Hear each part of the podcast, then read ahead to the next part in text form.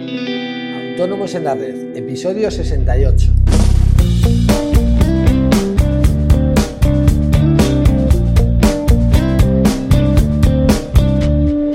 Muy buenos días a todos y bienvenidos un día más, un miércoles más, a Autónomos en la Red, el podcast en el que hablamos de todos aquellos temas que nos interesan a los autónomos, pasando por IVA, IRPF, seguros sociales, financiación, etcétera. Hoy, para terminar este miniciclo dedicado a la prevención de riesgos laborales, vamos a hablar de las distintas modalidades que existen para organizar la prevención de riesgos laborales. Pero antes, como siempre, recordaros que en asesoríafiscalautónomos.es os os ofrecemos todos esos servicios de contabilidad e impuestos que os ayudarán a gestionar mejor vuestros negocios y a optimizar vuestra factura fiscal. Toda la información la tenéis en nuestra web, eh, repito, asesoríafiscalautónomos.es. Eh, todas las dudas que tengáis en cuanto a nuestros servicios, a dudas fiscales, sugerencias para nuestros podcasts, eh, podéis enviármelo a través del formulario de contacto de la página intentaré resolverlo y contestarlo lo antes posible. Volviendo al tema que nos ocupa, la prevención de riesgos laborales se puede organizar de cinco maneras distintas. La primera sería asumiendo personalmente tal actividad. Para ello debemos cumplir los siguientes requisitos, que son tener menos de seis trabajadores, desarrollar nuestra actividad personal en el centro de trabajo, que las actividades que desarrollemos no sean consideradas como peligrosas, que contemos con la capacitación correspondiente a las actividades preventivas a desarrollar y por último que recurramos a alguna de las otras modalidades de servicios de prevención para la realización de aquellas actividades que no podamos realizar y en particular la vigilancia de la salud.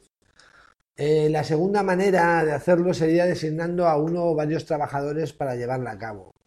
Para ello debemos cumplir los siguientes requisitos, que es contar con menos de 500 trabajadores o de 250 si se desarrollan actividades consideradas como peligrosas, eh, que los trabajadores designados tendrán que, eh, contar con la capacitación perdón, adecuada a las actividades preventivas a desarrollar, eh, disponer de los medios materiales y técnicos necesarios para, desarrollar adecuadamente sus funciones y dejar a estos trabajadores acceder a la información y documentación en materia preventiva necesaria para llevar a cabo las funciones encomendadas.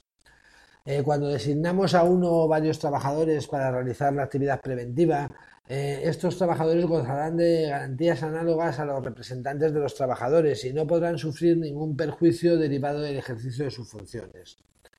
Eh, por supuesto, estos trabajadores han de guardar sigilo profesional sobre las informaciones a las que tengan acceso y han de colaborar entre sí con los servicios de prevención. Evidentemente, la vigilancia del estado de la salud de los trabajadores habrá de ser cubierta con la modalidad correspondiente. Eh, otra manera, en tercer lugar, eh, como os digo, otra modalidad sería tener un servicio de prevención propio.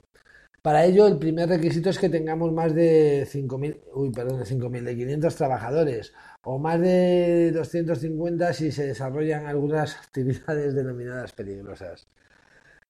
En cuarto lugar, se podría tener un servicio de prevención mancomunado. Eh, los requisitos son los mismos que para, que para tener un servicio de prevención propio, salvo que en este caso no nos limitaríamos a la empresa, sino que se constituiría por varias empresas que desarrollen de forma simultánea su actividad en el mismo centro de trabajo, edificio o centro comercial, que pertenezcan a un mismo sector productivo o grupo empresarial o que desarrollen su actividad en un polígono industrial o un área geográfica limitada. Y bueno, ya por último, en quinto lugar, podríamos recurrir a la contratación de servicios de prevención ajenos, que es la modalidad más extendida entre las pymes. Evidentemente es la manera más sencilla ya que, que contratamos los servicios y tenemos la garantía de que todo se está haciendo como es debido.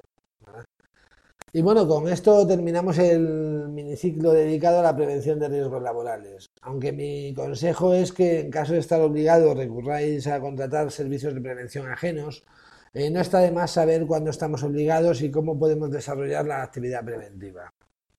Y eso es todo por hoy. Espero que os haya parecido interesante el tema y os ayude a decidir la, modalidad de organización preventiva más adecuada en vuestro caso. Como siempre, quiero agradeceros esas reseñas y valoraciones de 5 estrellas en iTunes que me ayudan muchísimo y sobre todo daros las gracias por estar ahí. Nos vemos mañana con más autónomos en la red. Adiós.